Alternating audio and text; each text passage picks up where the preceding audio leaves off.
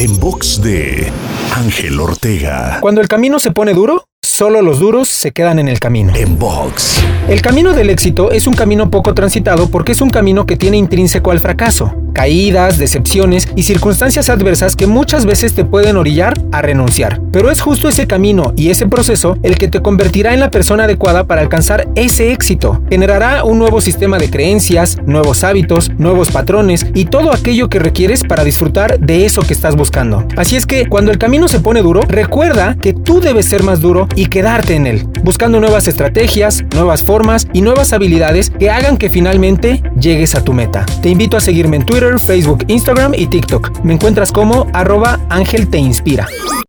En box de Ángel Ortega. En box.